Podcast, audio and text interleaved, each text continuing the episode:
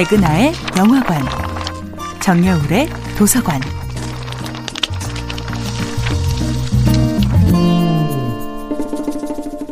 안녕하세요. 여러분과 아름답고 풍요로운 책 이야기를 나누고 있는 작가 정여울입니다. 이번 주에는 괴테의 이탈리아 기행과 함께 합니다. 어느 날 갑자기 모든 것을 내려놓고 아주 멀리 떠날 수 있으려면 얼마나 많은 용기가 필요할까요? 괴테는 그런 용기가 있는 사람이었습니다.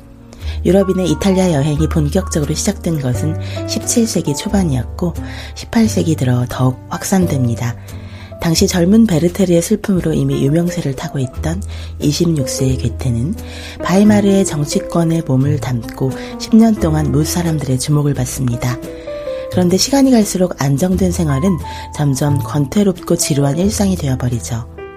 괴테는 마침내 용기를 내어 무작정 여행을 떠납니다. 1786년 8월 28일. 이날은 괴테의 생일이자 이탈리아 여행의 출발 날짜입니다. 괴테의 이탈리아 기행은 새벽 3시에 칼스바트를 몰래 빠져나왔다라는 문장으로 시작되지요. 그의 생일을 축하해주려 모인 사람들을 아무도 모르게 따돌린 채 그는 배낭 하나 달랑 꾸려 홀로 역마차에 몸을 싣습니다. 괴테는 편리하고 빠른 여행을 거부하고 풍경과 느릿느릿하게 대화할 수 있는 여행을 꿈꿉니다. 아름다운 경관을 지닌 가르다 호수를 놓치고 싶지 않아서 일부러 먼 길로 돌아가기도 하지요.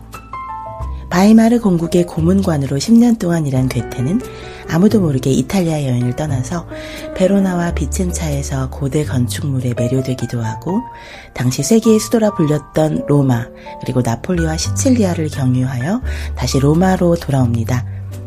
괴테는 무려 20개월 동안 이탈리아 여행을 하면서 유명한 작가가 아닌 익명의 여행자로 지내지요.